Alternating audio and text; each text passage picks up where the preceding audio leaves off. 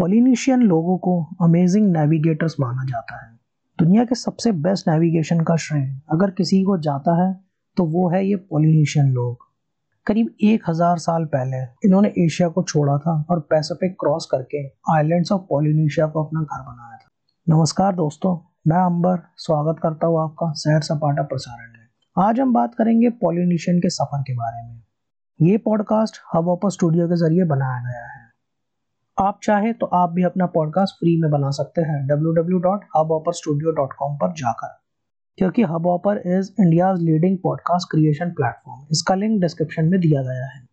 ये सफ़र करीब 2000 साल पहले शुरू हुआ था, जब साउथ ईस्ट एशिया के लोग नॉर्दर्न पैसिफिक क्रॉस करके वेस्टर्न आइलैंड्स ऑफ़ माइक्रोनेशिया में सेटल होने लगे थे।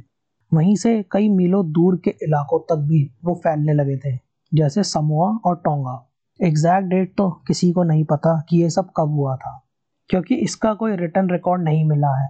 लेकिन ऐसा माना जाता है कि ये 1300 से 900 बीसी के दौरान ही ये सब हुआ होगा। थर्टीन सेंचुरी सी तक तो ये लोग हवाई, ईस्टर आइलैंड और न्यूजीलैंड तक भी पहुँच गए थे। Bora Bora islands, Society Islands का ही एक पार्ट है। इसे फ़र्स्ट पॉलिनेशियन सेटलमेंट माना जाता है, जो फोर्थ सेंचुरी सीई में सेटल हुआ था। ये लोग लकड़ी की बनी बोट का इस्तेमाल करते थे, जिन्हें कनूज कहा जाता था। तब उनके पास नेविगेशनल इंस्ट्रूमेंट नहीं हुआ करते थे। सूरज किस दिशा से उग रहा है और किस दिशा में ढल रहा है, इससे उन्हें डायरेक्शंस का पता चलता था। बादलों के फॉर्मेशन से भी वो कई बातों का पता लगा लेते थे। जैसे कुछ खास तरीकों का क्लाउड फॉर्मेशन सिर्फ़ आइलैंड्स के ऊपर होता है। कहते हैं कि वो ज़मीन के कलर का भी अंदाज़ा बादलों के फॉर्मेशन पर से लगा लेते थे। जैसे जंगलों के ऊपर बादल डार्क कलर के दिखते हैं और वहीं सैंड के ऊपर लाइट कलर के। माना जाता है कि वो सितारों को देखकर, समुद्र को देखकर या फिर पक्षियों के माइग्रेशन रूट्स को समझकर नेविगेशन करते थे। कहते हैं कि आज भी पॉलिनेशियन सेलर्स इस टेक्निक का इस्तेमाल करते हैं।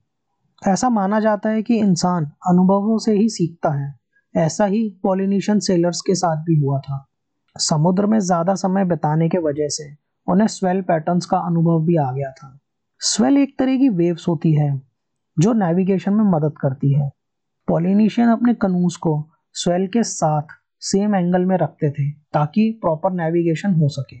लैंड की पोजीशन समझने के लिए नेविगेटर्स बर्ड्स की मूवमेंट को ऑब्ज़र्व करते थे, क्योंकि कई पैसिफिक बर्ड्स दूर स्थित आइलैंड तक भी माइग्रेशन करती थी। जैसे कुक्कू ने लोगों की मदद करी होगी कुक आइलैंड से न्यूजीलैंड तक सफ़र करने में। अब उस जमाने में तो मैप नहीं हुआ करते थे। तो अब नए आइलैंड्स की खोज, उनकी पोजीशंस कहाँ लिखी जाती होगी? ये सब लोग ये सारी बातें अपने दिमाग में स्टोर कर लेते थे एक एटलस की तरह। और आइलैंड्स की पोजीशन को याद रखने के लिए वो सितारों का इस्तेमाल करते थे। बाद में ये नॉलेज वो अपने बच्चों को पास ऑन करते थे। बताकर या फिर चार्ट्स बनाकर या फिर लकड़ियों से डायग्राम बनाकर।